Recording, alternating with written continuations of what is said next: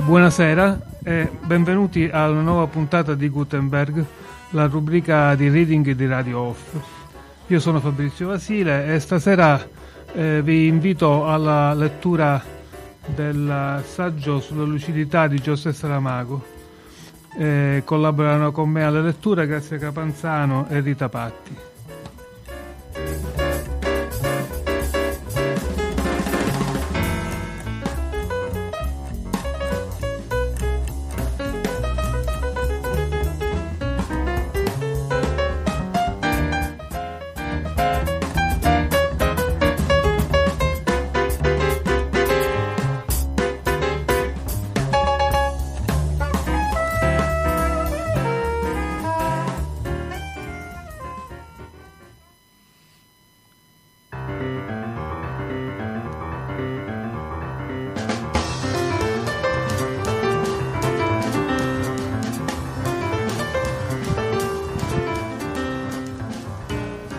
Il saggio sulla lucidità, eh, di cui parleremo stasera, di cui leggeremo alcuni brani, è un romanzo del duemilaquattro dello scrittore portoghese José Saramago, che è stato insignito anche del Premio Nobel per la letteratura nel novantotto.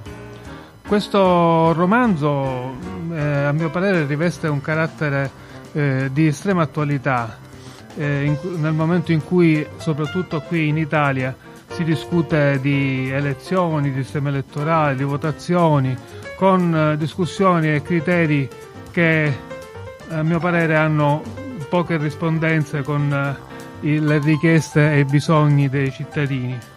Infatti la tesi di questo romanzo è: cosa succede a un paese se alle elezioni nella sua capitale i cittadini decidono in massa all'ottantacinque per cento di votare scheda bianca?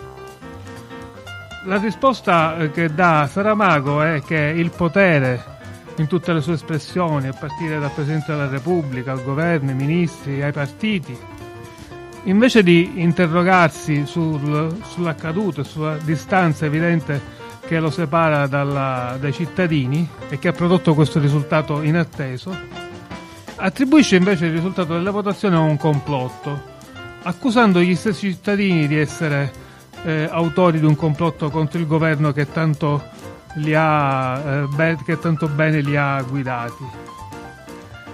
E così si comincia a innescare una spirale punitiva di repressione che raggiunge livelli incredibili: la dichiarazione dello stato d'assedio, l'organizzazione addirittura di attentati di Stato, eh, fino alla cosa più incredibile, ma purtroppo anche questa estremamente attuale, dell'innalzamento di un muro per impedire la fuga dei cittadini dalla città.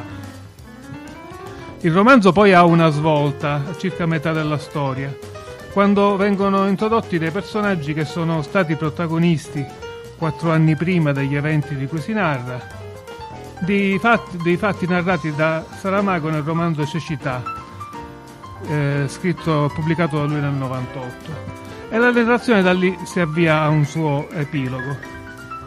Però eh, l'intenzione di questo reading per me non è quello di raccontarvi la storia, di farvi un riassunto, di farvi un mini audiolibro. Invece vorremmo piuttosto spingere la vostra curiosità, oltre che alla lettura del romanzo nella sua interezza, a focalizzare la riflessione sui contenuti, cioè sugli interrogativi che l'autore pone al lettore. E Saramago, come ogni grande scrittore vero, non ha la minima intenzione di dare giudizi morali, di proporre soluzioni, di dire come va a finire la storia eh, realmente.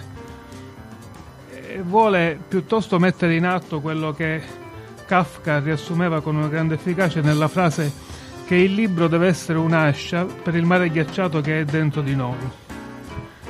Quindi eh, il nostro reading si fermerà a metà della storia, senza raccontare come la vicenda si conclude, perché qualsiasi sia la scelta che fa Saramago, non è questo l'importante. L'importante è eh, innescare una riflessione su quello che, eh, sul, su quello che si vuole dire. E questo reading metterà in campo questi tragicomici protagonisti che impersonano i volti del potere, che vive per se stesso, incurante delle necessità della, eh, del popolo che devono governare.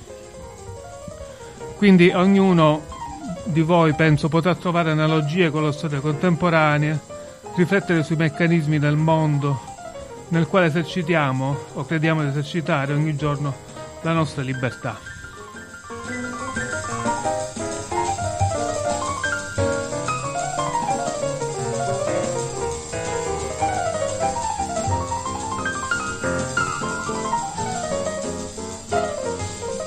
Quindi la premessa della, della narrazione è che in questa capitale si svolgono delle regolari votazioni, ma il risultato è molto imprevisto. Come gli altri presidenti di seggio nella città, questo della sezione elettorale numero quattordici aveva chiara coscienza che stava vivendo un momento storico unico. Quando già avanti nella serata, dopo che il Ministero dell'Interno aveva prorogato di due ore la fine della votazione, periodo cui fu necessario aggiungere un'altra mezz'ora affinché gli elettori che si accalcavano dentro l'edificio potessero esercitare il diritto di voto, quando infine i membri del seggio e i rappresentanti di lista, estenuati e affamati, si ritrovarono davanti alla montagna di schede che erano state rovesciate fuori dalle due urne, la seconda requisita d'urgenza al ministero, la grandiosità del compito che avevano davanti li fece rabbrividire di un'emozione che non esiteremo a definire epica o eroica, come se i, nam- i mani della patria, redi vivi, si fossero magicamente materializzati in quei fogli di carta. Uno era della moglie del presidente. Era venuta spinta da un impulso che l'aveva costretta a uscire dal cinema, aveva passato ore in una fila che avanzava con una lentezza da lumaca, e quando finalmente si era trovata davanti al marito, quando lo aveva udito pronunciare il proprio nome, aveva sentito nel cuore qualcosa che forse era ancora l'ombra di un'antica felicità, non più che l'ombra, ma comunque aveva pensato che solo per questo era valsa la pena di essere venuta. Era passata la mezzanotte quando lo scrutinio terminò. I voti validi non arrivavano al venticinque per cento, distribuiti fra il partito di destra, otto per cento, il partito di mezzo, otto per cento, il partito di sinistra, uno per cento. Pochissimi i voti nulli, pochissime le astensioni. Tutte le altre schede, l'ottantatré per cento del totale, erano bianche.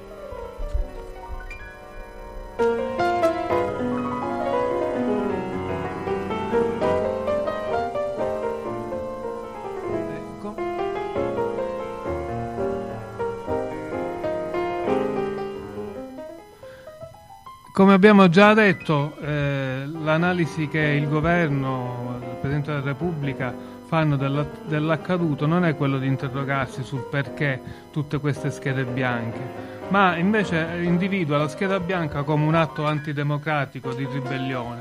Insomma, i colpevoli sono i cittadini. Alle dieci di sera, finalmente, comparve in, in televisione il primo ministro. Aveva il viso alterato, le occhiaie accentuate, effetto di una settimana intera di notti mal dormite, pallido nonostante il trucco tipo buona salute. Teneva un foglio di carta in mano, ma quasi non lo lesse. Si limitò a lanciargli qualche occhiata di tanto in tanto per non perdere il filo del discorso. Il governo ritiene, dopo essersi consultato con il capo dello Stato, che la propria legittimità per restare in carica non sia stata messa in causa, non solo perché l'elezione ora conclusa è stata unicamente locale, ma altresì perché rivendica e assume come proprio imperioso e urgente obbligo appurare fino alle estreme conseguenze gli anomali avvenimenti di cui siamo stati durante la scorsa settimana, oltre che attoniti testimoni, attori temerari. E se con il più profondo cordoglio pronuncio questa parola, è perché quelle schede bianche, che sono venute a sferrare un corpo, un colpo brutale contro la normalità democratica in cui trascorreva la nostra vita personale e collettiva, non sono cadute dalle nuvole, né sono affiorate dalle viscere della terra, ma si trovavano già nella tasca di ottantatré su cento elettori di questa città, i quali con la loro stessa ma non patriottica mano le hanno deposte nelle urne. Un altro sorso d'acqua, ora più necessario perché la bocca gli era seccata all'improvviso. Ma si è ancora in tempo a emendare l'errore. Non per mezzo di una nuova elezione che allo stato attuale delle cose potrebbe essere, oltre che inutile, controproducente, ma con il rigoroso esame di coscienza a cui, da questa tribuna pubblica, convoco gli, ab- gli abitanti della capitale. Tutti quanti.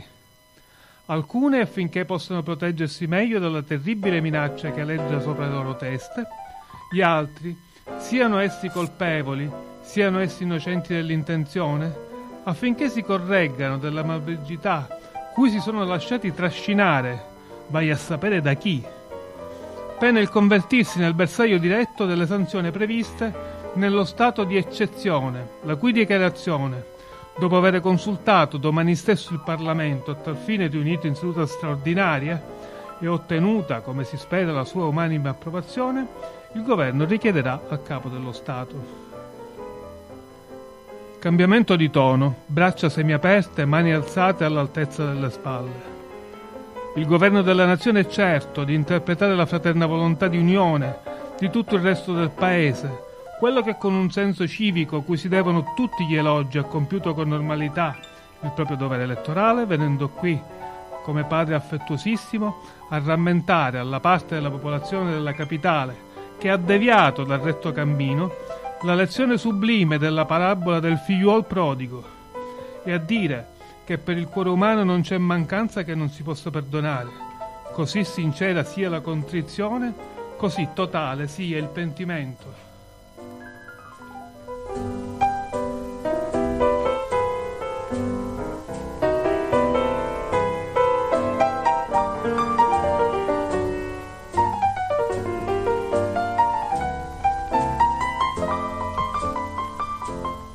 Ma tutti gli appelli al pentimento non hanno alcun effetto, la situazione continua sempre nella stessa come prima. Allora il governo eh, decide che esiste un complotto organizzato e che i primi imputati, imputati di questo complotto siano gli anarchici. Al ministro della difesa, un civile che non aveva fatto il militare, gli sapeva di poco la dichiarazione dello stato di eccezione. Lui avrebbe voluto piuttosto uno stato di assedio sul serio, di quelli autentici, uno stato di eccezione nella più esatta accezione del termine, duro, senza falle di alcun tipo, come una muraglia in movimento capace di isolare la sedizione per schiacciarla subito dopo in un fulminante contrattacco, prima che la pestilenza e la cancrena attacchino la parte ancora sana del paese, avvertì. Il primo ministro riconobbe che la gravità della situazione era estrema, che la patria era stata vittima di un infame attentato contro i fondamenti basilari della democrazia rappresentativa. Io lo dif- definirei piuttosto una bomba di profondità lanciata contro il sistema, si permise di discordare il ministro della difesa. Lo è.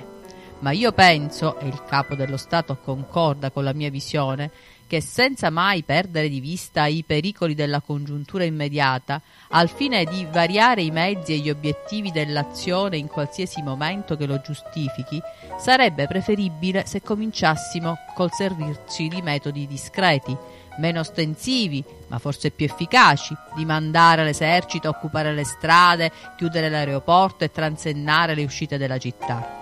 E quali sarebbero questi metodi? Domandò al ministro dei militari senza fare il minimo sforzo per mascherare la contrarietà.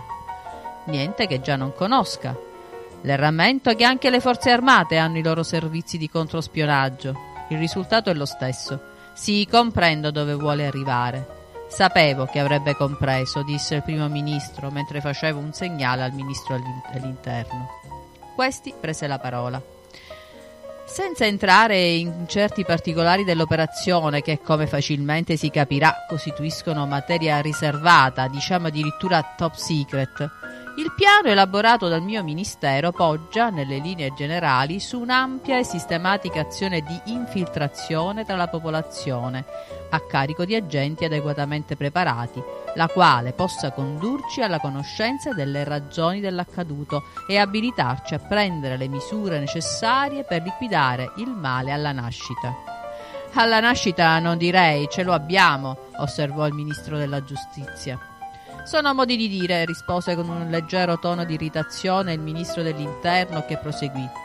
È il momento di comunicare a questo consiglio in assoluta e totale confidenzialità, scusate la ridondanza, che i servizi di spionaggio che si trovano ai miei ordini, o meglio che dipendono dal ministero a mio carico, non escludono l'ipotesi che quanto successo abbia le sue vere radici all'estero, che questo che stiamo vedendo sia solo la punta dell'iceberg di una gigantesca congiura internazionale di destabilizzazione, probabilmente di ispirazione anarchica, la quale, per motivi che ancora ignoriamo, avrebbero scelto il nostro paese come sua prima cavia. Una strana idea, disse il ministro della, coltu- della cultura, perlomeno fin dove giungono le mie conoscenze. Gli anarchici non si sono mai proposti, sia pure solo nel campo della teoria, di commettere azioni con tali caratteristiche e di questa portata. Probabilmente, ribatté sarcastico il ministro della difesa, perché le conoscenze del caro collega hanno ancora come riferimento temporale l'idilliaco mondo dei suoi nonni. Ma da allora, per quanto strano possa sembrarle, le cose sono alquanto cambiate. C'è stata un'epoca di nichilismi più o meno lirici, più o meno sanguinosi, ma quello che abbiamo davanti oggi è terrorismo puro e duro, diverso nelle sue facce ed espressioni, ma identico nella sua essenza.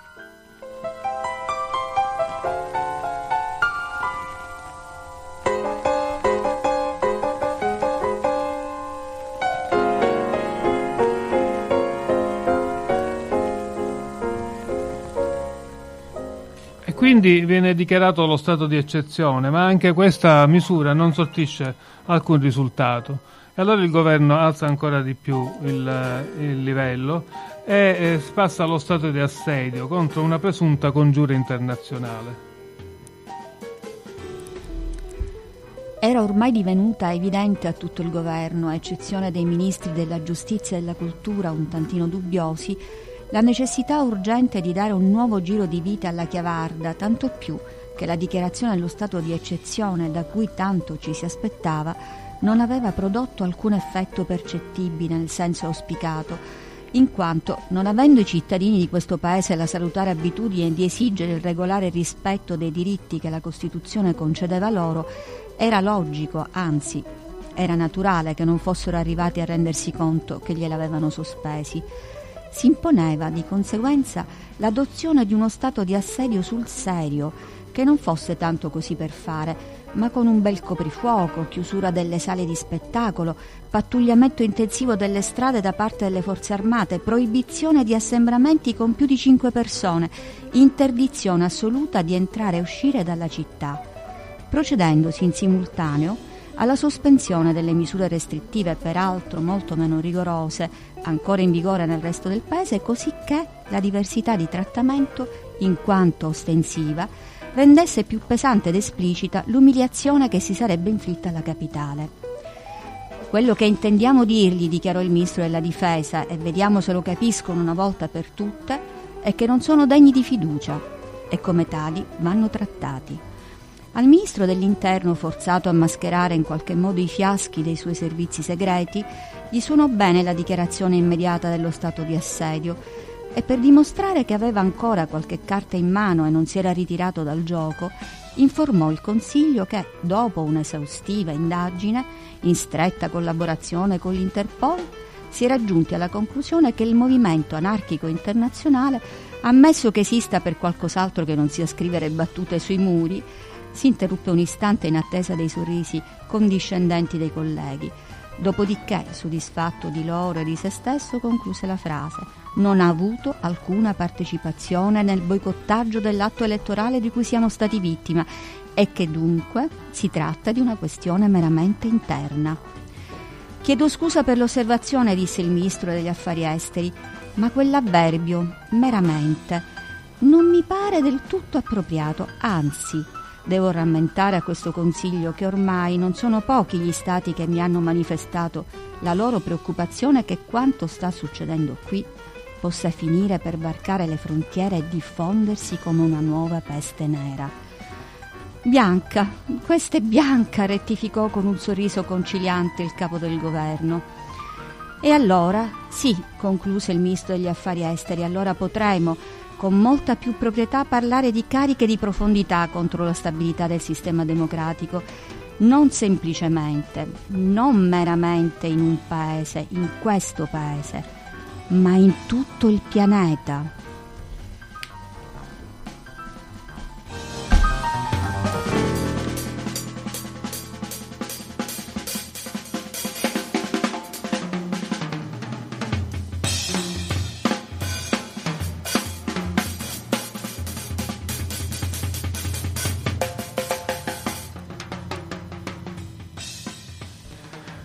Quindi si passa allo stato di assedio, ma il governo eh, non ha ben valutato le conseguenze dello stato di assedio, che eh, rischia di eh, trasformarsi in un boomerang, cioè di mettere sotto assedio lo stesso governo che risiede all'interno della capitale. È un dato elementare dell'esperienza che le persone non vivono senza mangiare né bere. Orbene, considerando che la carne veniva da fuori, che il pesce veniva da fuori, che da fuori venivano le verdure, che da fuori insomma veniva tutto, e che quello che la città da sola produceva o poteva immagazzinare non sarebbe servito per sopravvivere neanche una settimana, sarebbe stato necessario mettere in funzione dei sistemi di approvvigionamento più o meno simili a quelli per il rifornimento di tecnici e gestori alle imprese, ma molto più complessi dato il carattere deperibile di certi prodotti, senza dimenticare gli ospedali, le farmacie, i chilometri di bende, le montagne di cotone, le tonnellate di compresse, gli ettoliti di fiale, le dozzine e dozzine di preservativi. E poi c'è da pensare anche alla benzina e al gasolio, portarli alla stazione di servizio, salvo che a qualcuno del governo dovesse sovvenire la machiavellica idea di castigare doppiamente gli abitanti della capitale obbligandoli ad andare a piedi. In capo a pochi giorni il governo aveva ormai capito che uno stadio d'assedio composta, comporta ben altro, soprattutto se non c'è veramente l'intenzione di piegare gli assediati per fame, come era prassi corrente nel passato remoto, che uno stadio d'assedio non è roba da improvvisare così di punto in bianco, che bisogna sapere molto bene dove si vuole arrivare, come misurare le conseguenze, valutare le reazioni, ponderare gli inconvenienti, calcolare guadagni e perdite. Non fosse altro che per evitare un'incontenibile valanga di proteste, reclami e richieste di chiarimento, quasi sempre senza sapere quale poteva essere la risposta migliore per ciascun caso, in quanto le istruzioni venute dall'alto si limitavano a contemplare i principi generali dello stato d'assedio, con totale disprezzo per la minutaglia burocratica dei dettagli di esecuzione, cioè proprio lì dove invariabilmente penetra il caos. Un aspetto interessante della situazione è che la vena satirica e la costola burlona dei più spiritosi della capitale non potevano certo farsi scappare era la circostanza che il governo, essendo de facto e de jure l'assediante, era al tempo stesso un assediato, non solo perché le sue sale e antisale, i suoi gabinetti e corridoi, le sue ripartizioni e archivi, i suoi schedari, i suoi timbri, erano localizzati nel cuore della città e in un certo qual senso organicamente lo costituivano, ma anche perché un certo numero dei suoi membri, almeno tre ministri, alcuni segretari, sottosegretari, nonché un paio di direttori generali, risiedevano nei dintorni, per non parlare poi di quegli impiegati che tutte le mattine, tutti i pomeriggi, in un senso e nell'altro dovevano usare il treno, la metro, l'autobus, se non disponevano di un mezzo di trasporto proprio o non volevano assoggettarsi alle difficoltà del traffico urbano.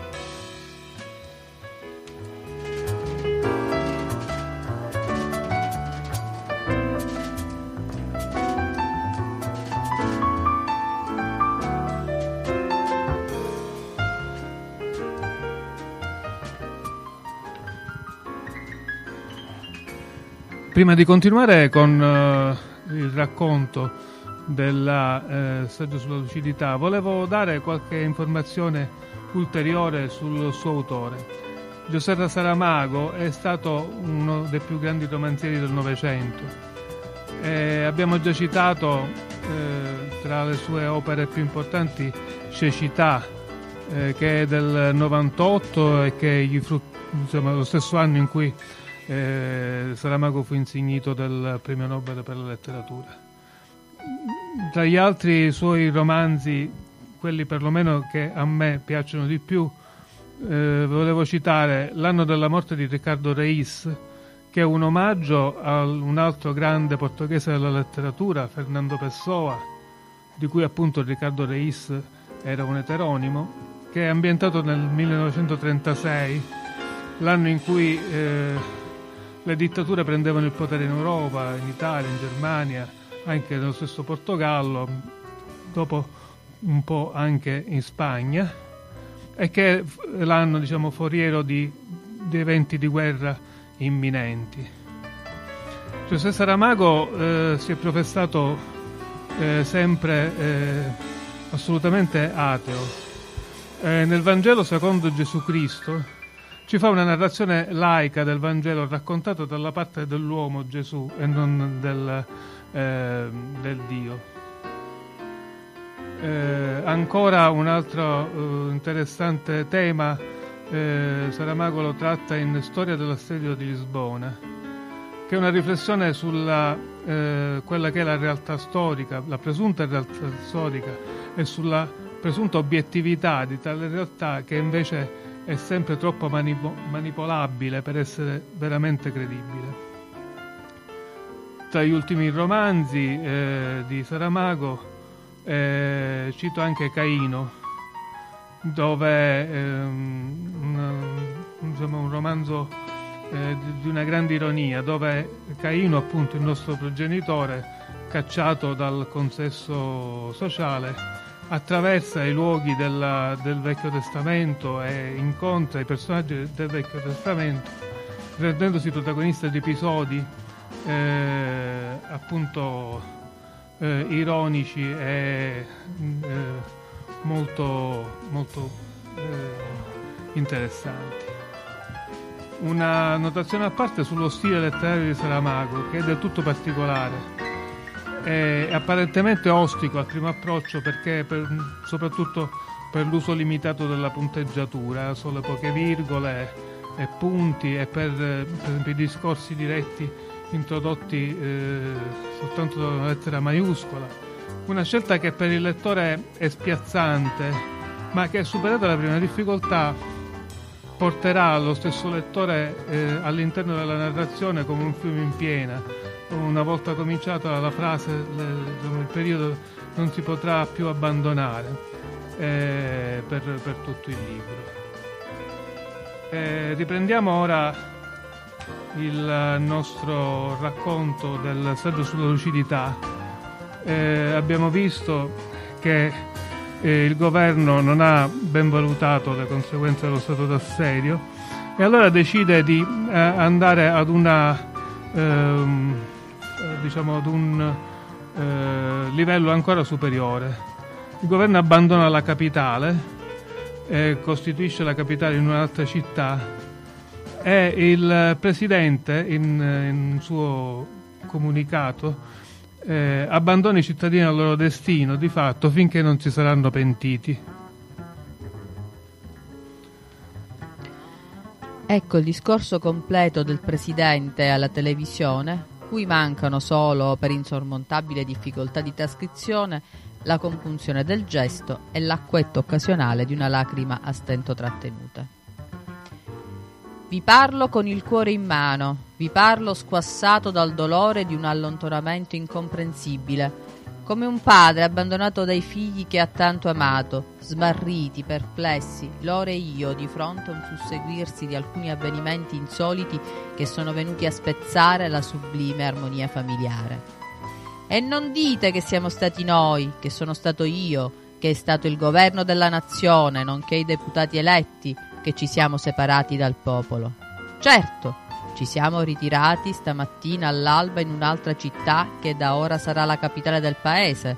Certo, abbiamo decretato per che per questa che è stata la capitale non lo è più dove abbiamo decretato un rigoroso stato di assedio che per forza di cose renderà seriamente difficile il funzionamento equilibrato di un agglomerato urbano di tale importanza e di queste dimensioni fisiche e sociali. Certo, ora vi ritroverete accerchiati, circondati, confinati entro il perimetro della città senza poterne uscire e se tenterete di farlo subirete le conseguenze di un'immediata risposta armata. Ma quello che non potrete mai dire è che la colpa ce l'abbiano questi, cui la volontà popolare liberamente espressa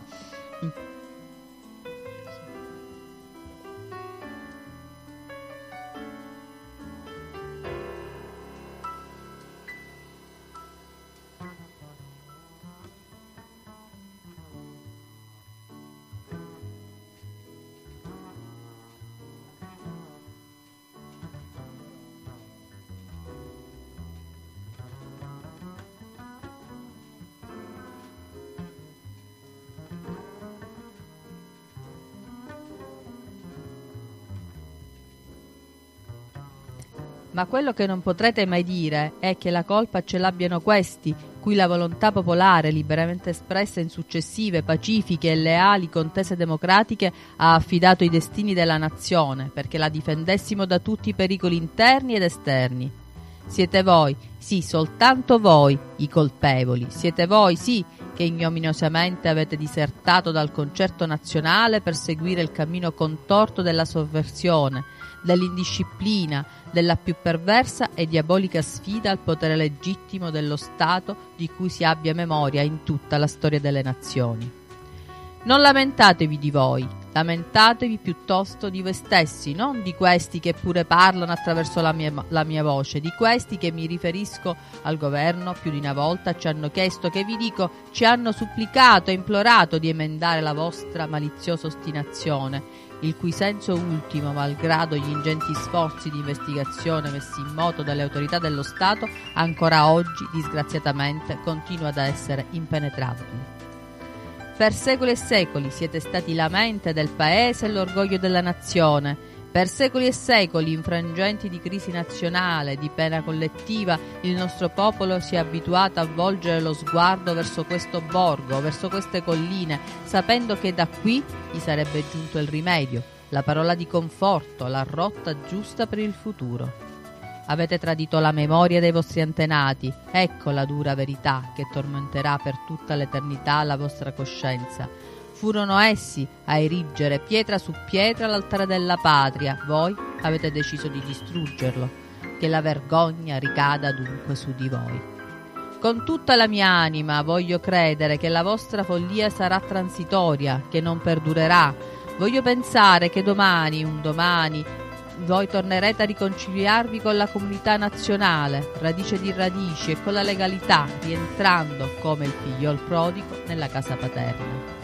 Tornerete a vedermi e a udirmi il giorno in cui avrete meritato il perdono, che nonostante tutto siamo propensi a concedervi, io, il vostro presidente, il governo che avete eletto in tempi migliori e la parte sana e pura del nostro popolo, quello di cui in questo momento non siete degni. Fino ad allora, addio e che il Signore vi protegga.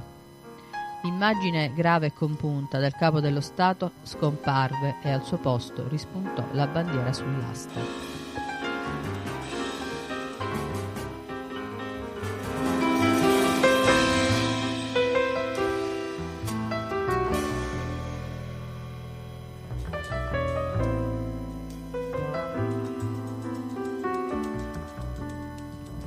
Quindi a questo punto i cittadini cercano una via d'uscita, di sfuggire a questa gabbia in cui eh, il governo li ha rinchiusi, e mentre il governo, eh, non pago di quello che ha fatto fino ad ora, eh, manovra dall'esterno uno sciopero dei, dei netturbini, degli spazzini, per aumentare difficoltà in città.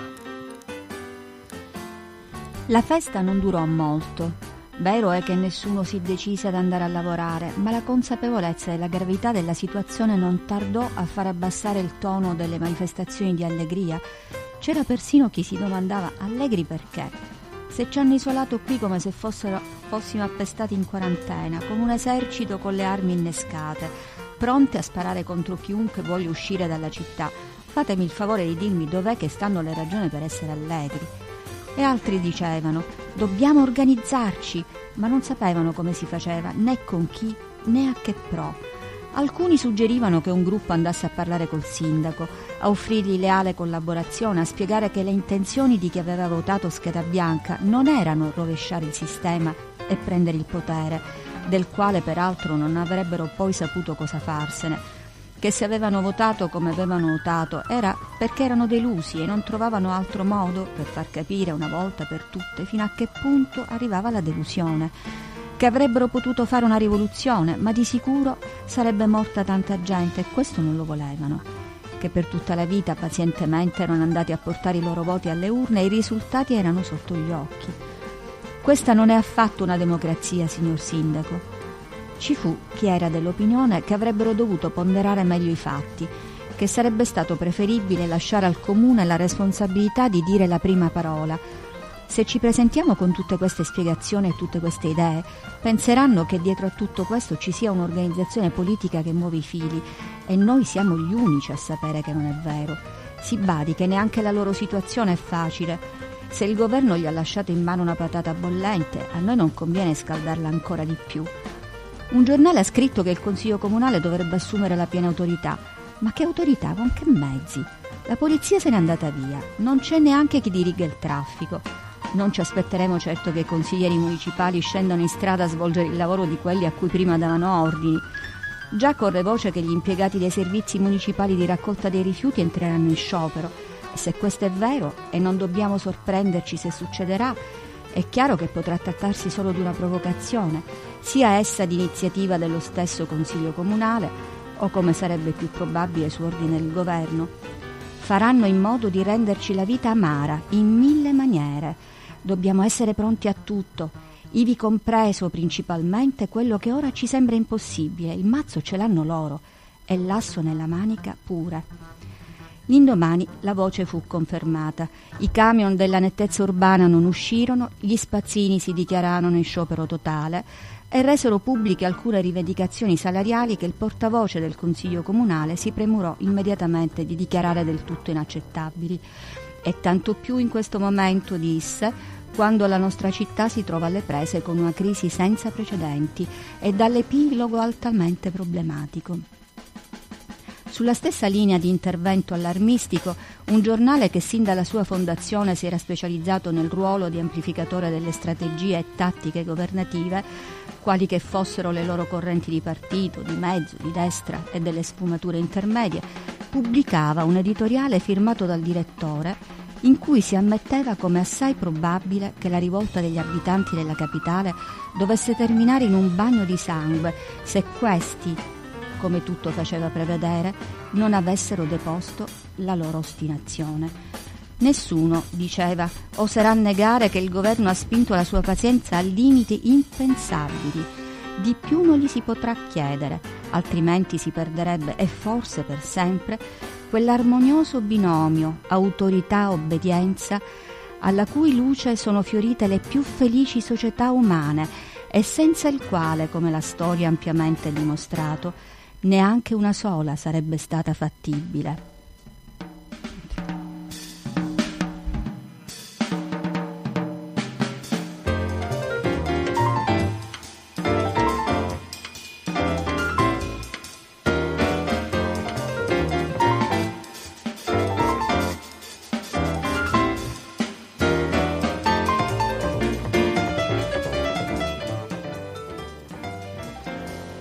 Di fatto lo sciopero fallisce e il governo organizza allora addirittura un attentato in città, una bomba alla stazione, sempre attribuendo la responsabilità ai cittadini ribelli, che loro chiamano biancosi per via della storia delle, delle, delle schede bianche. E il governo eh, comincia anche a reprimere tutti i tentativi di fuga dalla città, dove regna ormai il caos.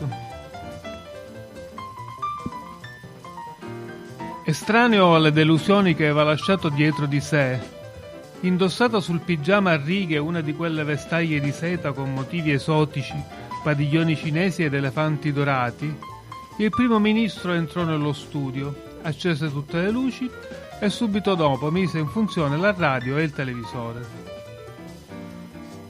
Lo schermo della tivù mostrava ancora l'immagine fissa, era troppo presto per l'inizio della trasmissione, ma in tutte le stazioni radio già si parlava animatamente del mostruoso imbottigliamento delle strade.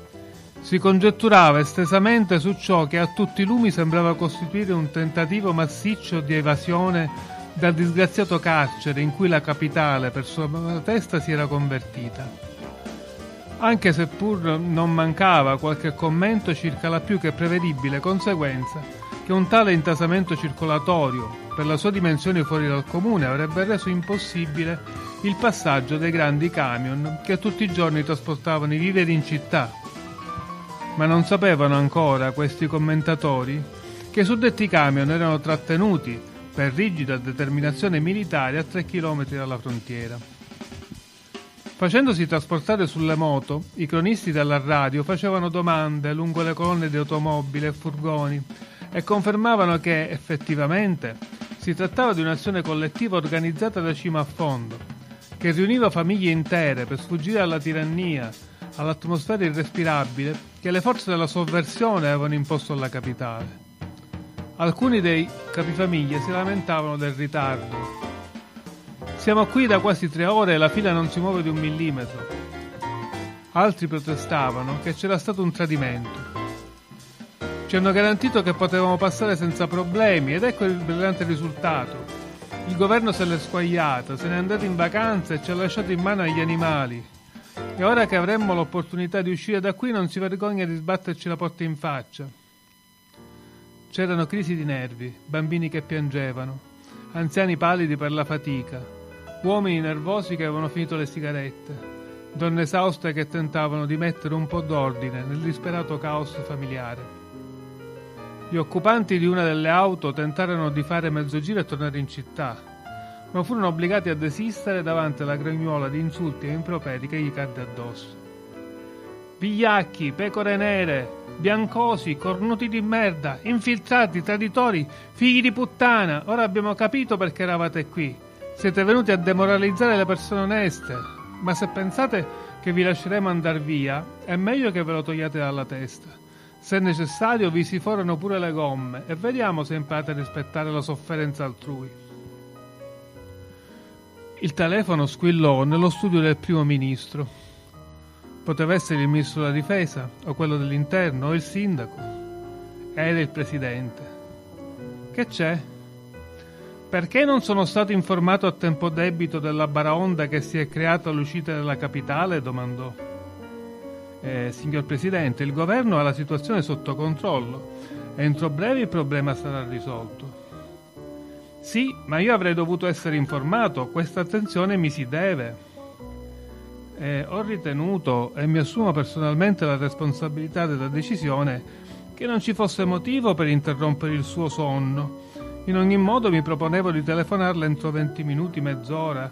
Ripeto, mi assumo tutta la responsabilità, signor Presidente. Va bene, va bene, la ringrazio per l'intenzione, ma se non si fosse dato il caso che mia moglie ha la salutare abitudine di alzarsi presto, il capo dello Stato sarebbe ancora, starebbe ancora dormendo mentre il paese brucia. No, non brucia, signor Presidente. Sono già state prese tutte le misure adeguate. Non mi dica che ordinerà di bombardare le colonne di veicoli. No, come avrà già avuto il tempo di scoprire, non è mai stato il mio stile, signor Presidente. Sì, era un modo di dire, ovviamente. Non ho mai pensato che commettesse una simile barbarie. E fra poco la radio annuncerà che il ministro dell'Interno parlerà al paese alle sei. Ecco, ecco, ne stanno già dando il primo annuncio e ce ne saranno altri. È tutto organizzato, signor Presidente. Beh, riconosco che è già qualcosa. È l'inizio del successo, signor Presidente. Sono convinto, fermamente convinto, che faremo tornare quella gente in, ba- in pace e in, bu- in buon ordine alle loro case.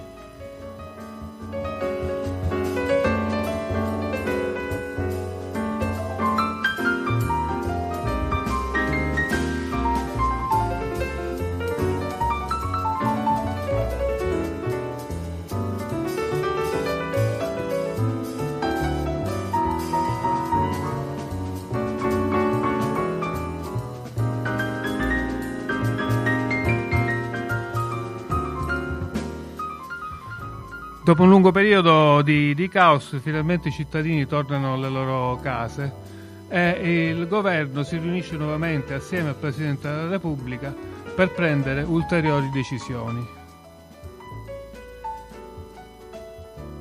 L'intervento fu del Presidente della Repubblica. Signori miei, disse, a mio avviso, e credo che in questo coincideremo tutti, stiamo vivendo il momento più difficile e complesso da quando il primo atto elettorale ha rivelato l'esistenza di un movimento sovversivo e di enorme portata, che i servizi di sicurezza nazionale non avevano individuato. E non è che lo abbiamo scoperto noi, è lui che ha deciso di mostrarsi faccia scoperta. Il signor Ministro dell'Interno, la cui azione peraltro ha sempre contato sul mio appoggio personale e istituzionale, sarà certamente d'accordo con me. Il peggio, però, è che fino a oggi non abbiamo fatto un solo passo avanti verso la soluzione del problema e forse, molto più grave, siamo stati obbligati ad assistere impotenti al geniale colpo tattico che è stato mettere i sediziosi ad aiutare i nostri votanti a riportare le masserie a casa.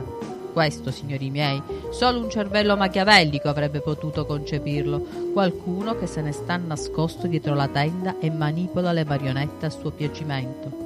Sappiamo tutti che rimandare indietro tutta quella gente è stata per noi una dolorosa necessità, ma ora dobbiamo prepararci a un più che probabile scatenarsi di azioni che, acc- che incentivino i no- nuovi tentativi di ritirata, non già di famiglie intere, non già di spettacolari carovane di automobili, ma di persone isolate o gruppi ridotti, e non per le strade, ma attraverso i campi.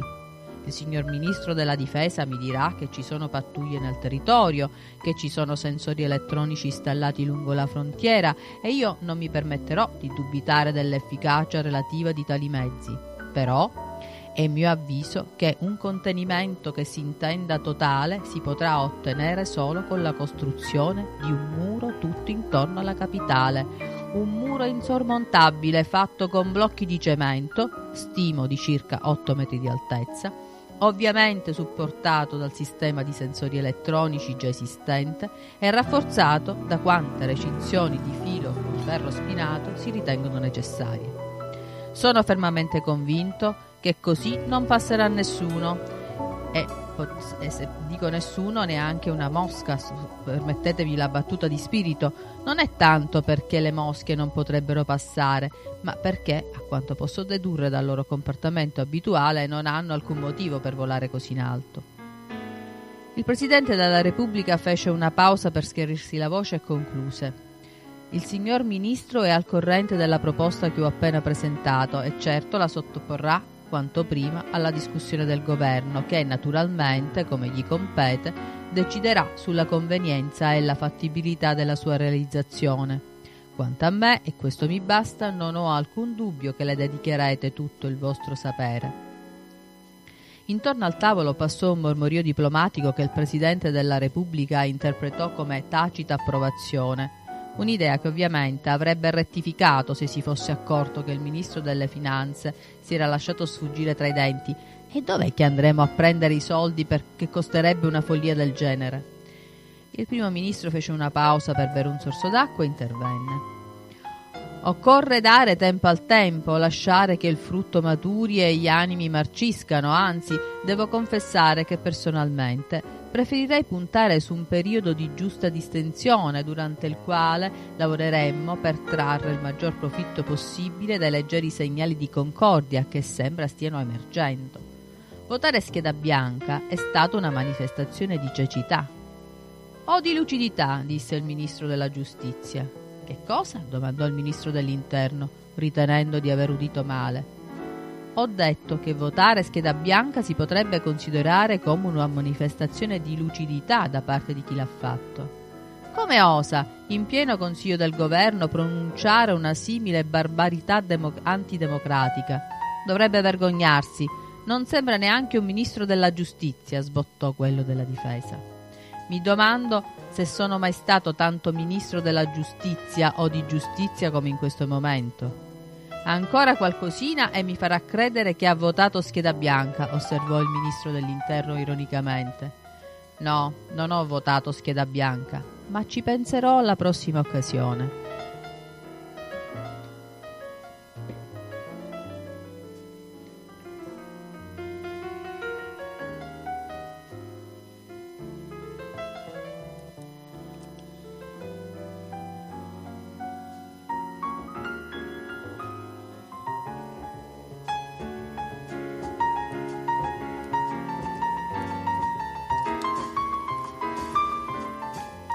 Come abbiamo visto, il governo uh, sta cominciando a saldarsi, a trovare uh, delle crepe nella sua unità.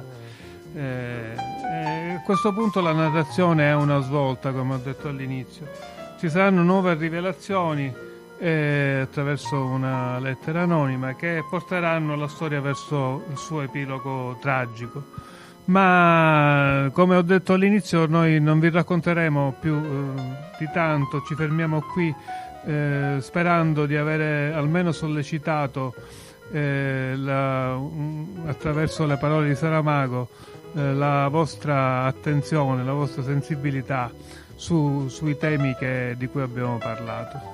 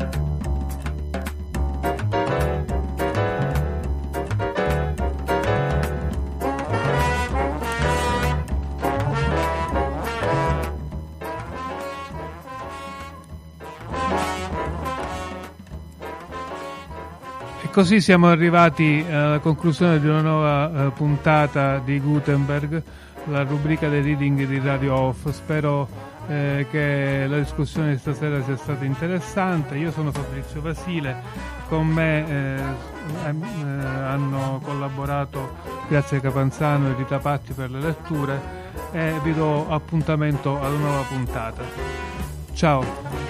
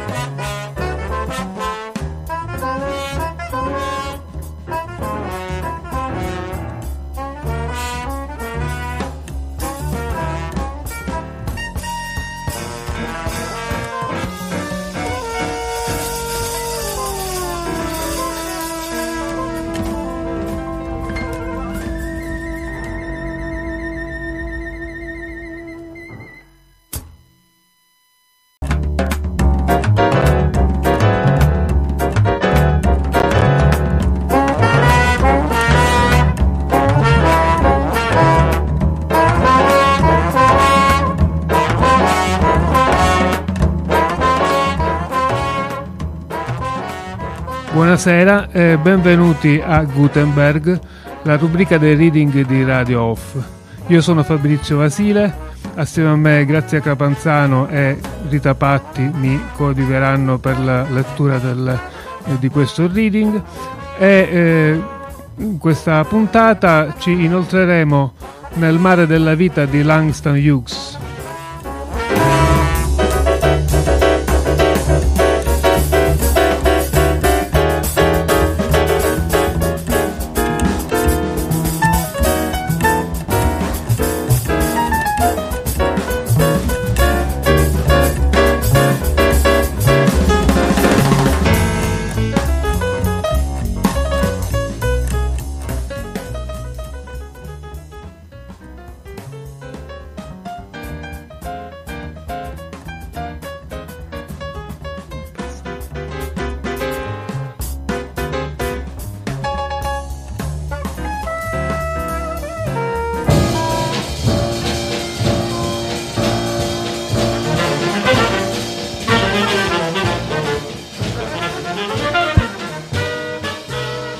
Quindi eh, in questa puntata parleremo di Langston Hughes.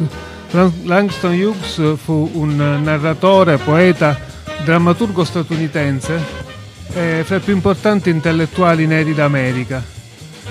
Eh, nato agli inizi del Novecento, eh, riflette nei suoi scritti le contraddizioni e la maturazione dei neri del Novecento. Passando nei suoi, nelle, nei suoi romanzi, nei suoi scritti, da un tono umoristico e popolare dei primi scritti a quello più rabbioso e violento di alcune sue ultime opere. Il suo obiettivo politico-sociale è il riscatto della popolazione nera e l'integrazione completa tra neri e bianchi. Eh, Particolarmente felice è stato nella creazione di pers- del personaggio di Simple, nel suo romanzo The Best of Simple, che è un dialogo fra il narratore e questo eh, personaggio di Simple, che già dal nome dichiara il suo carattere di uomo genuino ma di grande umanità. Simple significa semplice. Ma eh, Langston Hughes si fece conoscere per il romanzo Not Without Laughter, che è una storia in parte autobiografica di una comunità povera di neri eh, e delle loro eh, vicissitudini, con eh, un lieto fine che fa intravedere il riscatto per il più piccolo della, della famiglia, il piccolo Sandy.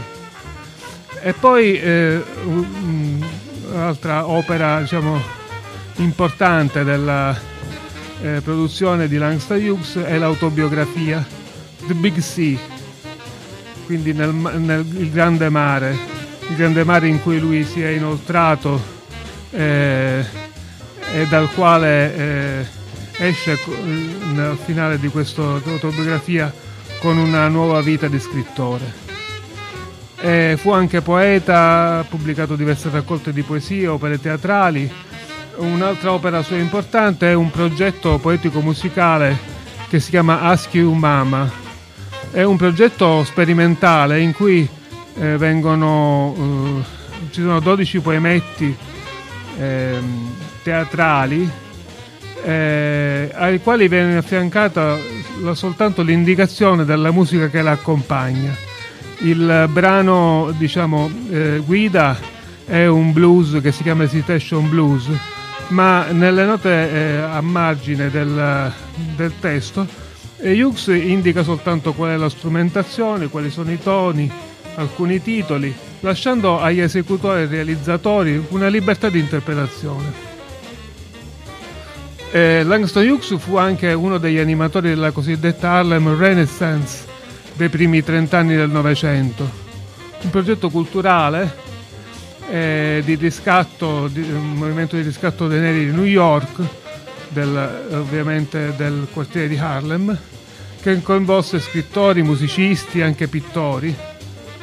Ora eh, noi proporremo un, uh, un reading che mescola alcune pagine di, dei, vari, eh, dei vari libri di cui abbiamo parlato.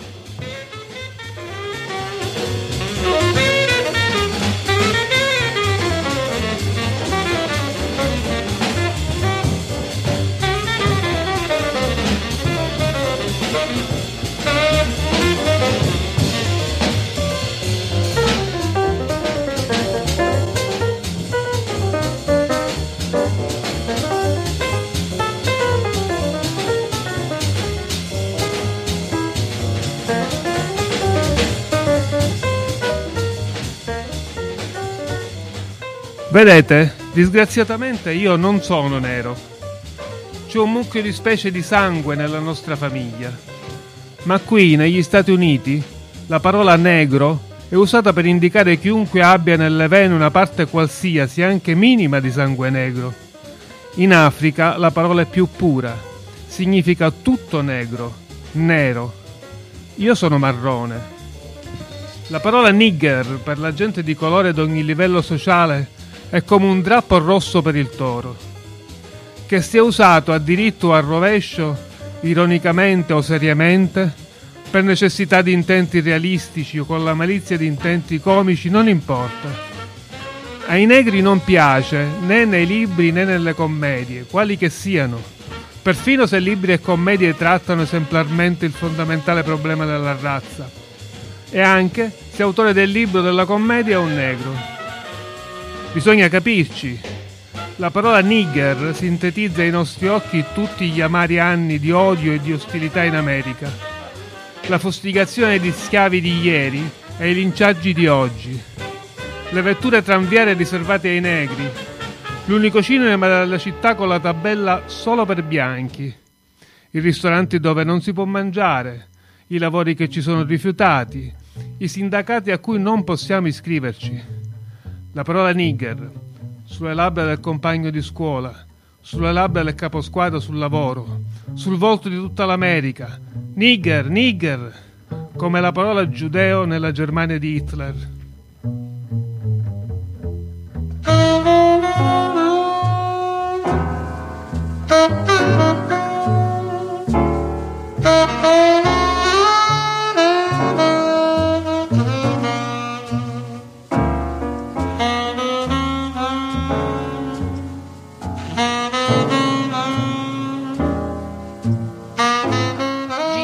Era tornato. Tutti i vicini sentivano la sua ricca bassa voce da baritono che intonava i blues. Domenica sera zia Agar aveva detto: mettila via subito quella chitarra se non suoni gli inni cristiani, e non far tanto chiasso che disturberà i vicini bianchi. Ma oggi era lunedì e il sole non era ancora tramontato all'orizzonte e già la musica aveva cominciato a diffondersi lungo il viale, oltre il muricciolo di cinta e sino a penetrare attraverso le finestre delle cucine, dove le belle signore bianche stavano lavando i piatti della cena. Seduto sulla soglia della cucina, la schiena appoggiata allo stipite della porta, i piedi che sfioravano il suolo del cortile, Jim Boy pizzicava la sua dolce chitarra, tenendo nella sinistra il manico di un vecchio temperino spuntato e facendo scorrere la lama sulle corde vibranti, ne traeva magici sospiri e accenti sommessi. «Oh, oh, ho lasciato mia madre e te posso lasciare, sì che l'ho lasciata e te posso lasciare, perché io lascio tutte le donne che mi ingiurano come te». Poi Harriet, ritta sotto l'albero carico di mele, quasi mature, nell'oscuro cortile, si unì al canto. «Suona, zietto caro! Jim Boy, suona!» esclamò cominciando a ballare. Zia Agar, seduta sulla lastra che copriva il pozzo, gridò: «Ehi là, signorina, smettila di, demen- di dimenarti! Come se non bastassero i canti, volete dare spettacolo ora!» Ma Harriet non smise, fingendo di cogliere le stelle come fossero ciliegie, mormorando a fior di labbra parole senza senso che lei aveva inventato. «Ci sei riuscita, piccola», disse Jim Boy, fermandosi d'un tratto. Poi riprese a pizzicare lo strumento in cerca di un'altra aria. «Danzi come una ballerina». «Due vittime del demonio, ecco che cosa siete», disse la zia Agar, calma col suo posto presso la pompa dell'acqua. «Tu e Harriet cantare e ballare senza vergogna davanti a questi bambini», disse additando Sandy e Willy Mee, che stavano seduti a terra con le spalle appoggiate alla cassetta dei pulcini. «Vergognatevi!» «Ma è bello», protestò Willy Mee. «È bello sì», fece quel bambino. «Lo so che vi piace, nessuno di voi ha ancora la coscienza», rispose la vecchia, accomodandosi meglio contro la pompa per ascoltare altre canzoni. La voce di Harriet saliva verso il cielo in un triste lamento. Era stato Jim Boy a insegnarle quella canzone, ma il significato gliel'aveva svelato durante il viaggio da Houston a Omaha un ragazzo negro che aveva la pelle color dell'argilla e che era stato cameriere al Clinton Hotel per un paio di mesi. Forse era un affetto passeggero, ma la ragazza aveva sofferto quando l'aveva lasciata senza una parola, e la chitarra tra le mani di Jim Boy faceva dolorare l'antica ferita con un richiamo più forte e più profondo anche del primo dolore.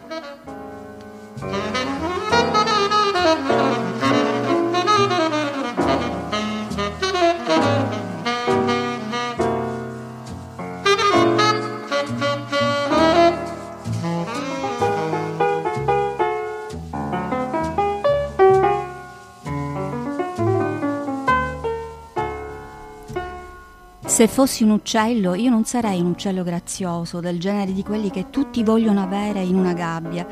Sarei solo un uccello comune, che gracchia e nessuno lo vuole. E in questo modo sarei libero e volerei al di sopra delle città grandi e piccole e guarderei giù e vedrei quello che succede. Correrei sul tetto delle automobili durante i matrimoni degli italiani, sopra i carri funebri nei funerali cattolici, e mi poserei sulle Cadillac a coda di pesce che passano per Harlem, e quando volessi viaggiare senza affaticarmi mi farei trasportare appollaiato sul portabagagli di un pullman Greyhound diretto in California, e prima di partire mi farei un nido in cima all'Empire State Building, così quando ritorno a casa posso riposare in cima al mondo.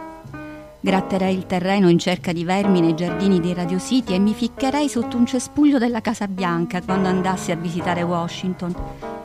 Mi laverei le zampe in tutte le fontane da qui all'altro capo del paese e mangerei erbe in tutti i prati.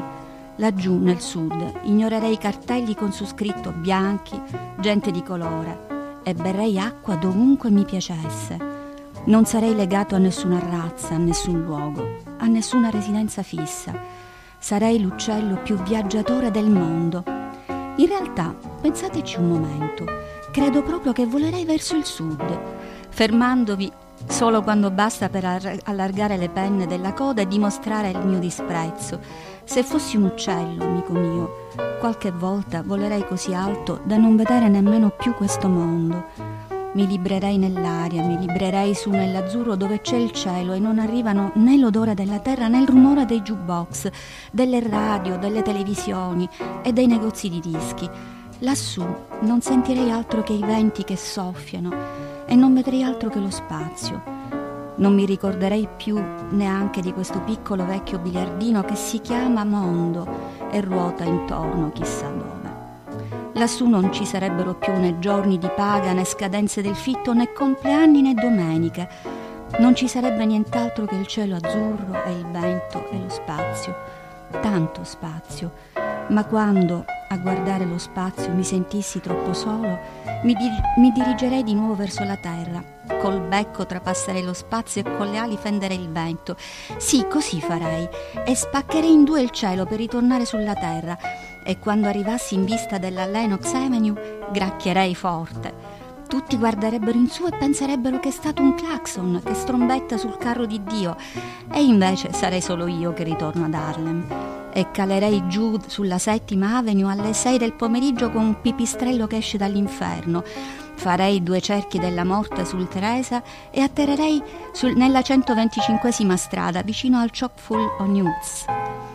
Allora riprenderei l'aspetto di un essere umano, salirei sull'autobus al mio solito angolo, infilerei la chiave nella porta di casa della mia padrona, salirei al mio terzo piano verso cortile, mi laverei la faccia, cambierei vestito, mi liscerei sulla testa i capelli e poi sentirei anche la nostalgia dei miei amici, sentirei che ero troppo solo tutto il giorno lassù nel blu del cielo e ritornerei su questa terra e a casa. Due birre, barista.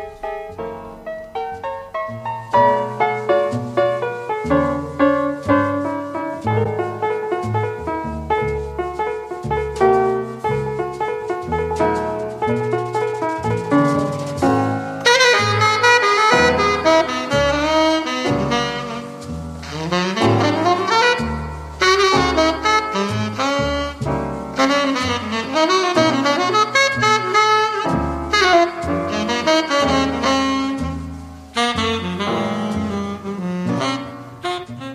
Jagger sedeva a godersi il fresco della sera sotto il portico nuovo.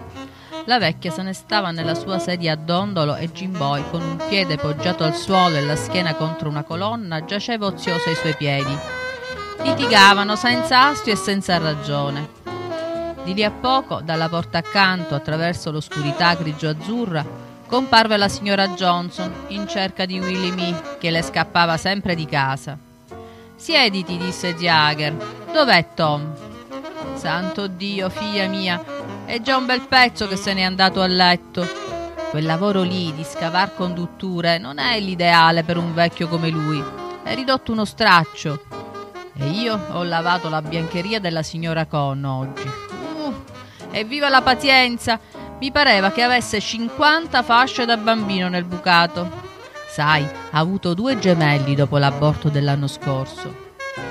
La conversazione delle due donne divagava, mentre i nipoti in cortile correvano ridendo, strillando, accapigliandosi, afferrando le lucciole per vederne il bagliore entro il pugno chiuso e lasciarle poi libere nella notte afosa. Harriet uscì di casa e sedette nel gradino del portico. «Come mai non sei andata a qualche festa stasera?» disse la signora Johnson. «Oh, non ci sono feste stasera», rispose Harriet ridendo. «E poi questo mio nuovo impiego mi rompe le ossa. Meglio che stia a casa a riposarmi. Lavoro nella cucina del New Albert Restaurant e quando si è finito di trafficare con le pentole, di litigare con le cameriere bianche e i cuochi di colore, non si ha davvero la voglia di correre fuori la sera. Non ci si può lamentare dei turni, però il vitto è buono e insomma non si può sempre avere tutto». «Finché ti tiene lontana dalla strada sono contenta», disse Jagger, dondolandosi sulla sedia con soddisfazione. «Forse ora riuscirò a farti andare in chiesa». «Ah, non mi piace», fece la ragazza. «E io non ti posso dar torto, cara», disse sorella Johnson, frugando nella tasca del grembiale. «Le chiese al giorno d'oggi non sono più andate a trovare Gesù. I preti di questi tempi non si ricordano del buon Gesù e invece si scalmanano a ricoverare uno, a far la colletta per quell'altro, e ci vuole il tappeto nuovo per l'altare e il ventilatore elettrico per il parroco perché stia al fresco con quel suo corpo rosso e sudato. Denaro, tutto qui. È la religione dei bianchi, Dio ce ne liberi. Meglio non tirarla il ballo, perché se i cancelli del cielo non si chiudessero sulle loro facce, come quelli delle loro chiese sulle nostre, sarebbe una gran bella ingiustizia. Sì, signore, una cosa è certa, Dio non si vende. I negri corrono troppo in chiesa, mentre i bianchi se ne infischiano», rispose Harriet. «Sono troppo occupati nei loro affari per pensare a Dio, e non si può mica biasimarli, se non fossero tanto odiosi con i negri. E fanno bene a badare ai loro interessi. Ma io li detesto. Che diritto hanno di maltrattarci?» «Non parlare così, tesoro», l'interruppe Jagger. «Non è da cristiani, bambina. Se non ti vanno, prega per loro, ma non maledirli».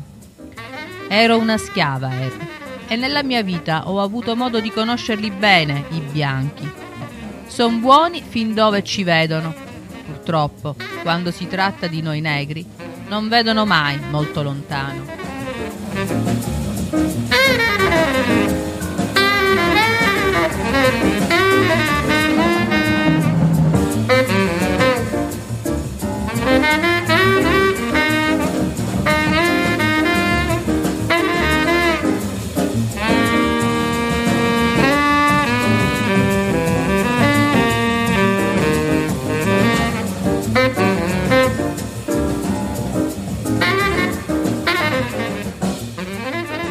Abbiamo ascoltato una prima eh, serie di letture tratte dai vari romanzi di Langston Hughes.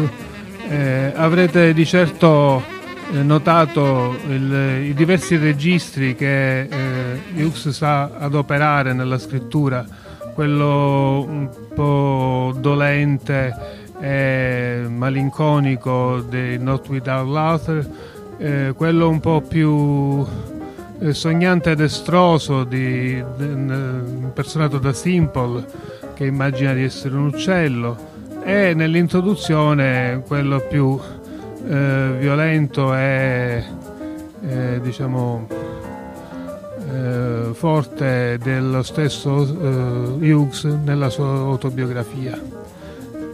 Secondo me vale la pena un po' approfondire eh, questi, questi i contenuti di questi libri. Langston Hughes fu tradotto in italiano negli anni sessanta e nei primi anni settanta. Erano anni in cui vi era un grande interesse per la cultura afroamericana, ma ehm, successivamente a poco a poco eh, questo autore è stato dimenticato, mentre in America è ancora ricordato. Infatti il progetto Ask Your Mama, di cui parlavo nell'introduzione, viene ancora utilizzato. Recentemente ne sono state fatte Eh, almeno due versioni, una per eh, un gruppo jazz e una per grande orchestra. Eh, nessuno di questi libri allora, pubblicati eh, negli anni settanta è più in circolazione. Eh, per trovarli occorre arrivare al mercato dell'usato o, o delle librerie online. Ask Your Mama, tra l'altro, invece non è mai stato neanche tradotto in italiano. Se si vuole leggere lo si può soltanto ritirare eh, negli Stati Uniti. E una, qualche notazione sulle traduzioni di questi, di questi libri. Eh, si, si notano alcune eh, ingenuità di traduzione, alcuni eh, errori eh, abbastanza palesi. Per esempio in...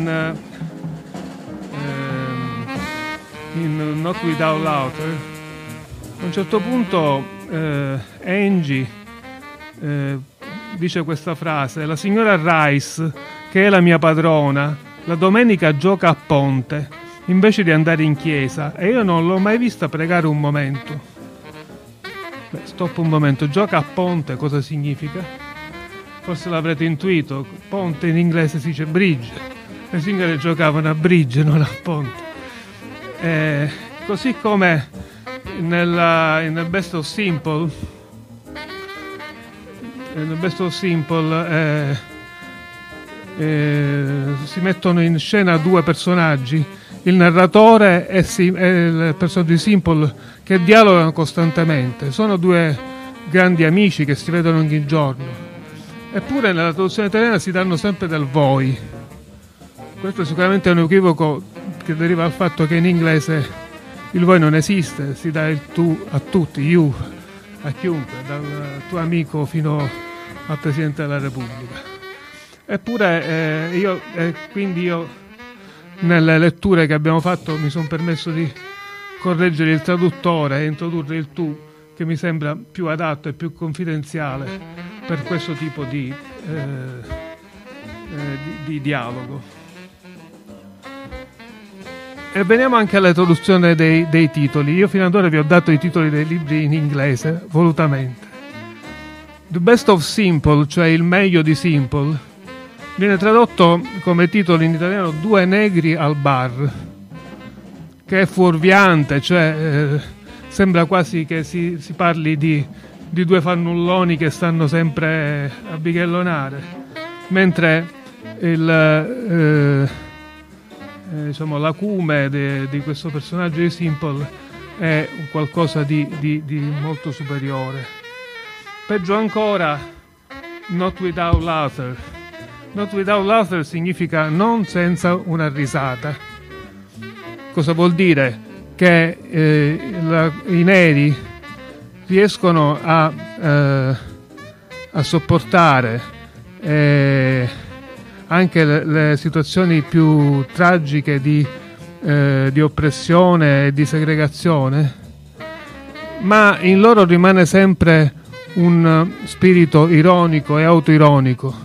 Affrontano tutto con, o con rassegnazione o con ribellione, ma comunque non senza una risata di sottofondo, non senza qualcosa di ironico.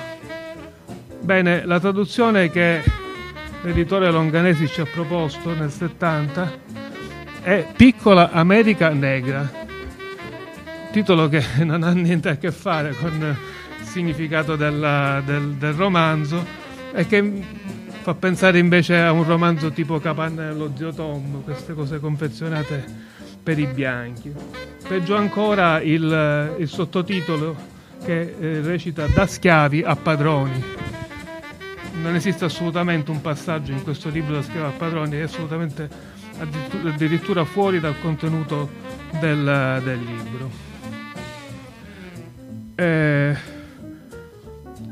io penso che una riproposizione oggi di questi romanzi ormai dimenticati possa essere qualcosa di interessante, però eh, dovrebbe partire da una rivisitazione nuova de- a partire dai testi originali.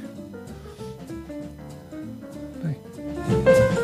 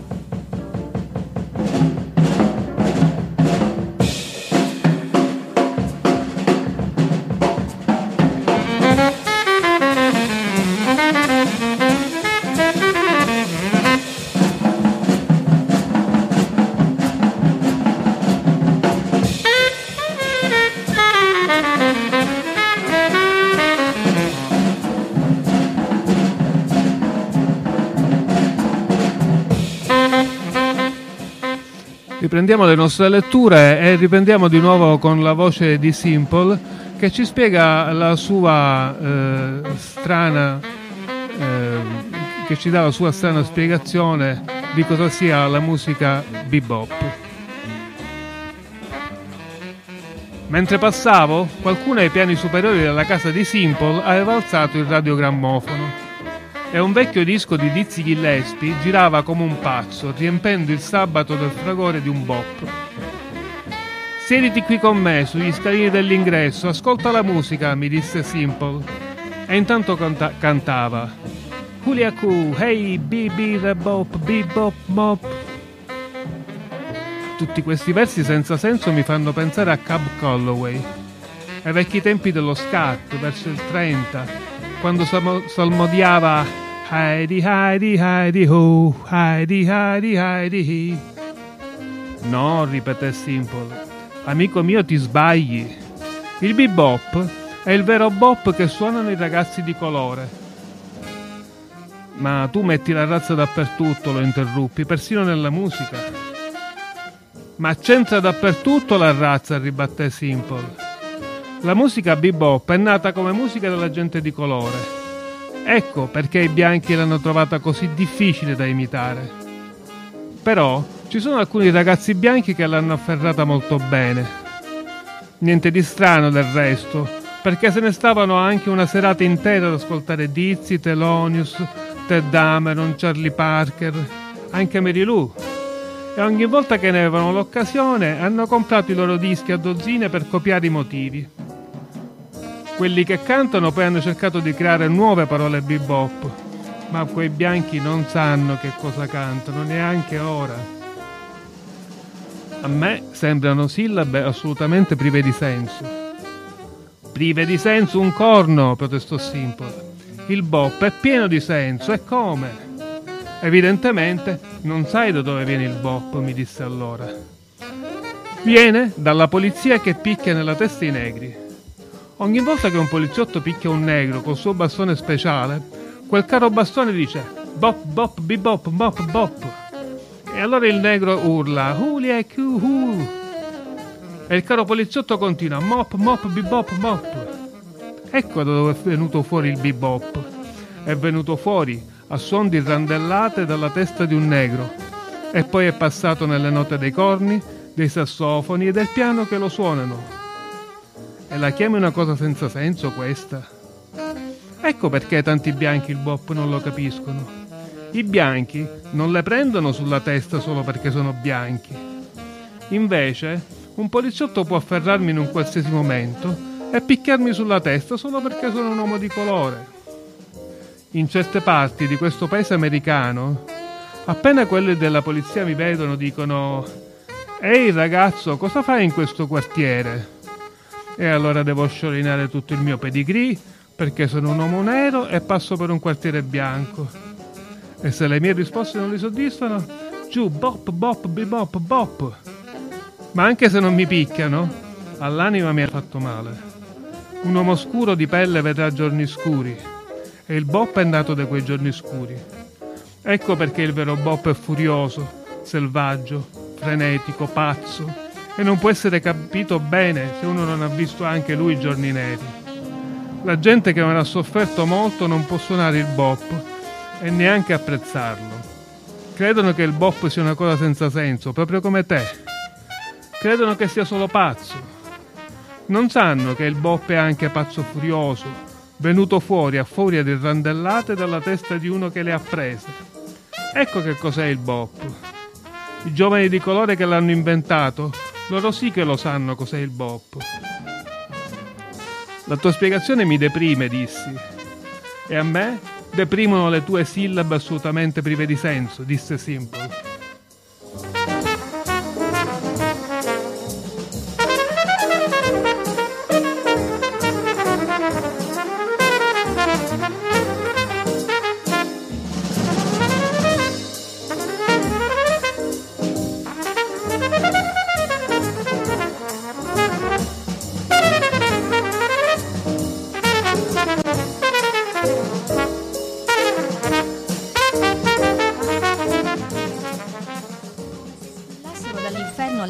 Secondo bis di Easy Rider fecero risuonare le loro note calde in ogni angolo della piccola sala.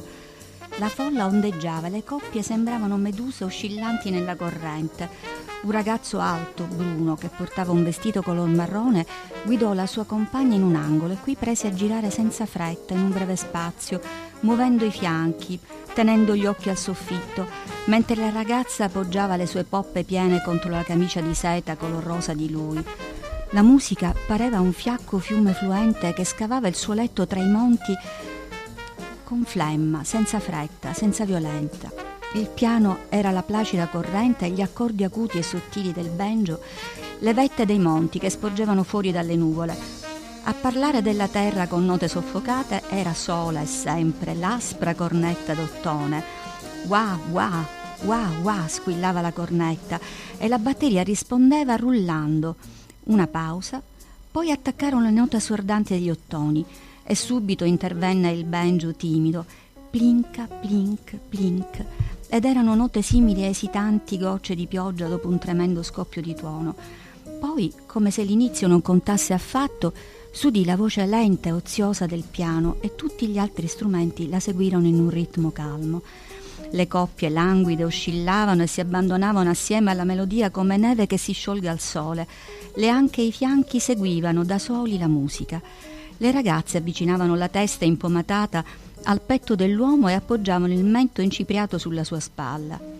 Tu, oh oh oh oh, oh oh oh, gemeva la cornetta con singhiozzi secchi e dolenti, e il banjo in contrattempo manifestava il suo travaglio e il piano sussultava sonoro e cadenzato, battendo la sua passione. Giù, giù, sempre giù, il batterista urla mentre salta sulla sedia come se fosse di gomma. Il banjo comanda con gioia diabolica, la cornetta ansima perché il fiato le manca. Wah, motteggia la cornetta, wah wah, ma il tom tom regolare della batteria è ancora una risata. Sono colpi fermi che battono come ondate pesanti su una roccia di granito. E la musica, che musica, dico, erano miseri, vecchi, stracchi, blues, suonati dai pochi strumenti di quattro uomini che non avevano bisogno di musica scritta perché non avrebbero saputo leggerla. Il pianista, un ragazzo nero carbone, dalle lunghe dita, manierato e lezioso, aveva portato dalla sua città un ritmo esasperato e lo chiamava jazz. «Io suono il jazz, bestie!» urlava qualche volta roteando gli occhi verso i ballerini e lasciando che le dita battessero libere e frenetiche i tasti, ma ora anche il piano piangeva sui blues. Crudeli, disperati, disadorni sono i suoni, come il corpo violato di una donna sulla terra arsa dal sole, aspri, arroganti come il gigante chinato sulla compagna che sanguina sotto il sole di fuoco. L'odore della carne, la tortura della carne, la completa vacuità dell'anima dopo che ogni energia è consumata.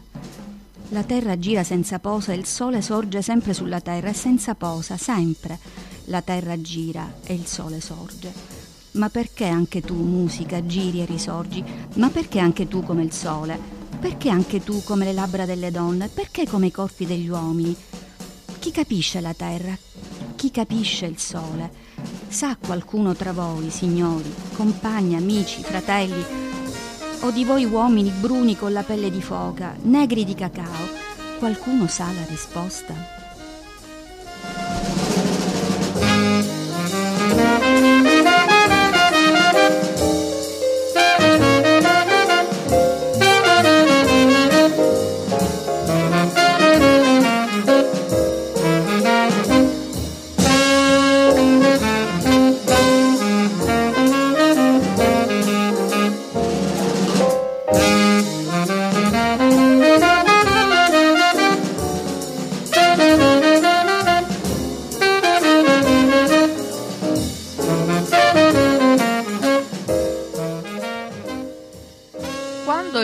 Disse sia la luce, e la luce fu. Vorrei proprio sapere dove eravamo noi, gente di colore. Noi non dovevamo esserci, disse Simple, perché siamo ancora neri. O Dio non mi ha voluto, oppure io non c'ero. Ma il Signore non si riferiva agli uomini quando disse sia la luce, si riferiva agli elementi, all'atmosfera, all'aria. Eppure deve essersi riferito anche a certa gente, disse lui, perché i bianchi sono chiari, anzi sono bianchi, mentre io sono nero. Come si spiega? Io dico che noi non c'eravamo. E allora dove eravamo secondo te? In ritardo, come il solito, mi rispose Simple, nel fuso orario della gente di colore. Probabilmente eravamo un bel pezzo indietro lungo la strada e non siamo arrivati in tempo. A quei tempi non c'era alcun fuso della gente di colore, gli spiegai. In verità la gente non era ancora stata creata, quindi non ci poteva essere un fuso per la gente di colore. Il Signore Dio non aveva ancora litato in nessuno il soffio della vita. No, disse Simple. No, confermai io, perché è solo ai versetti secondo e settimo della Genesi che Dio formò l'uomo con la polvere della terra e gli alitò nelle narici il soffio della vita, e l'uomo fu fatto anima vivente. Il suo nome fu Adamo. Poi Dio prese una delle costole di Adamo e creò la donna. E allora, mi interruppe Simple, cominciarono i guai. Grazie a Dio l'una e l'altra erano bianchi. Come fate a sapere che Adamo ed Eva erano bianchi? Domandai. Quando andavo alla dottrina da bambino ho visto delle illustrazioni, mi rispose. Da allora in tutte le illustrazioni che ho visto al catechismo Adamo ed Eva erano sempre bianchi. Ecco perché voglio sapere dove eravamo noi negri quando il Signore ha detto sia la luce.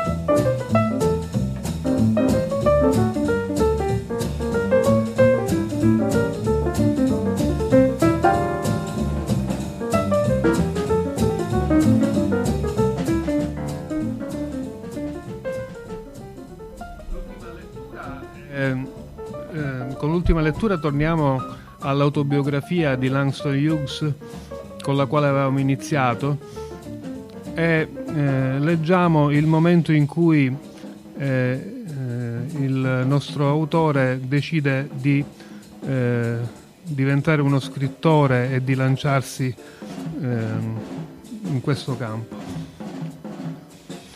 Avevo lasciato una cassa di libri ad Harlem in autunno e prima che salpassimo andai a prenderli. Li trasportai con me a bordo della nave. Ma quando li aprii e guardai i libri quella sera al largo di Sandy Hook, mi sembrarono troppo simili a tutto ciò che avevo conosciuto nel passato. Gli scantinati le topaie di Cleveland, le notti solitarie di Toluca, la camerata a Columbia, la camera mobiliata ad Harlem, il troppo leggere quando ero piccolo, la vita come non è e come la prosa dei libri la descrive romanticamente. Perciò quella sera li portai tutti sul ponte e li scaraventai fuori bordo. Era come se un grosso peso mi si togliesse dal cuore, perché non erano soltanto i libri che volevo buttare via, ma ogni cosa spiacevole e miserabile del mio passato. La memoria di mio padre, la povertà e l'incertezza della vita di mia madre, la stupidità dei pregiudizi di colore, il mio essere nero in un mondo bianco, la paura di non trovare lavoro, lo sgomento di non avere nessuno con cui parlare delle mie preoccupazioni, la sensazione di essere sempre controllato da qualcuno, genitori, principali, esigenze estranee a me. Tutto questo volevo buttare via, liberarmene, sfuggire. Volevo essere un uomo indipendente, vivere la mia vita e andarmene per la mia strada. Avevo ventuno anni, così buttai i libri in mare. Decisi definitivamente che avrei continuato a scrivere. Sarei diventato anzi uno scrittore professionista. Mi sarei guadagnato da vivere scrivendo. Fino allora non era ancora successo. Fino all'ammissione alla Lincoln avevo sempre fatto altri lavori, insegnato inglese nel Messico, curato gli alberi a Staten Island, marinaio, portiere, cuoco, cameriere nei locali notturni, negli alberghi, nei ristoranti parigini, impiegato dell'Associazione per lo studio della vita e della storia dei negri, fattorino al Wadman Park di Washington. Avevo avuto una borsa di studio, qualche premio letterario, una protettrice, ma tutto questo era finito. Dovevo ricostruirmi una vita da capo e decisi che avrei scritto. E fu così. In breve, la poesia divenne pane e la prosa casa e vestiti. Le parole si fecero canzoni, commedie, sceneggiature, articoli e racconti. La letteratura è un gran mare pieno di pesci. Io ho gettato le reti e le ho tirate e continuo a tirarle.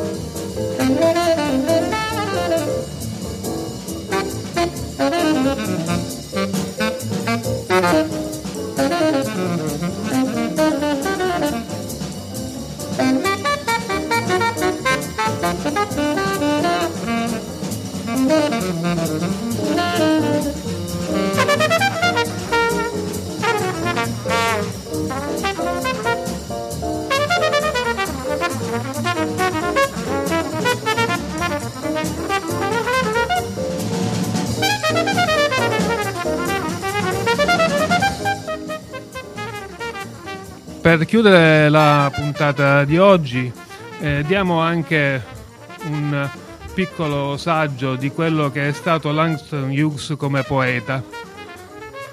Eh, noi abbiamo già detto nell'introduzione che l'obiettivo politico-sociale di Langston Hughes era quello del riscatto dei neri e della loro completa integrazione nella società eh, insieme ai, ai bianchi. E questa eh, poesia che si chiama I Too, cioè anch'io, eh, è diciamo un, un esempio chiaro. Anch'io canto l'America, sono il fratello più scuro, Mi mandano a mangiare in cucina quando viene gente, ma io rido e mangio bene e divento forte. Domani siederò a tavola quando verrà gente e nessuno sarà a dirmi vai a mangiare in cucina allora. E poi vedranno come sono bello e sentiranno vergogna. Anch'io sono America.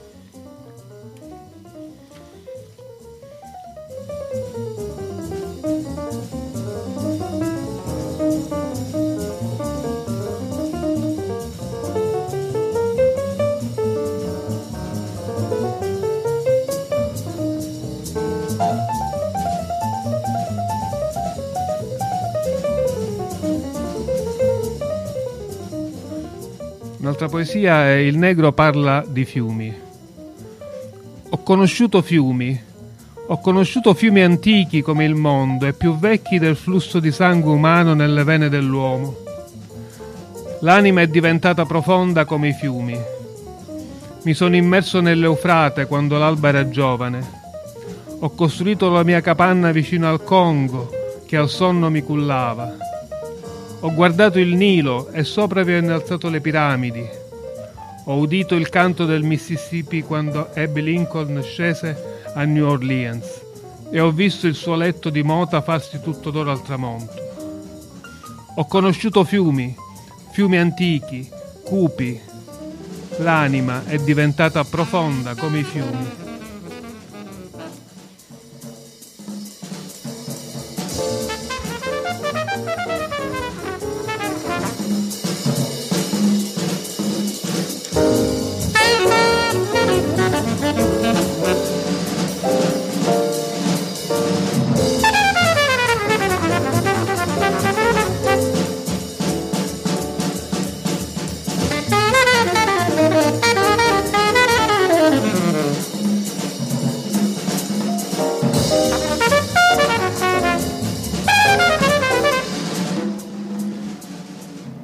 Per finire la poesia La madre al figlio.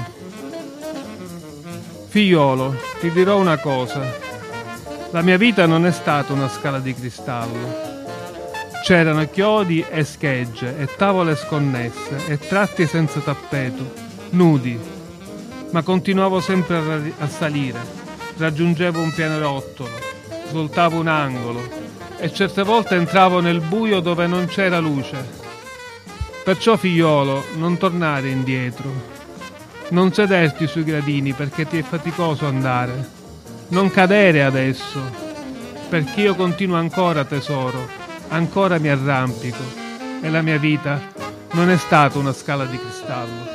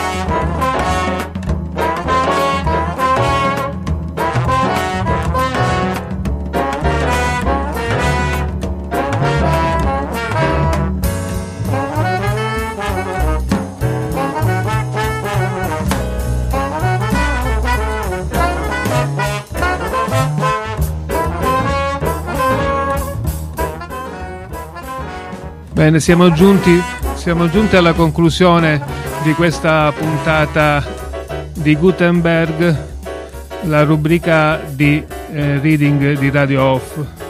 Questa sera abbiamo parlato di un grande intellettuale afroamericano degli inizi del Novecento, Langston Hughes. Ci siamo immersi nel suo grande mare, come lui stesso ha intitolato la sua autobiografia The Big Sea. Io sono Fabrizio Vasile e assieme a me hanno collaborato Grazia Capanzano e Rita Patti nel, per le letture. E vi do appuntamento a una prossima puntata. A risentirci. Ciao.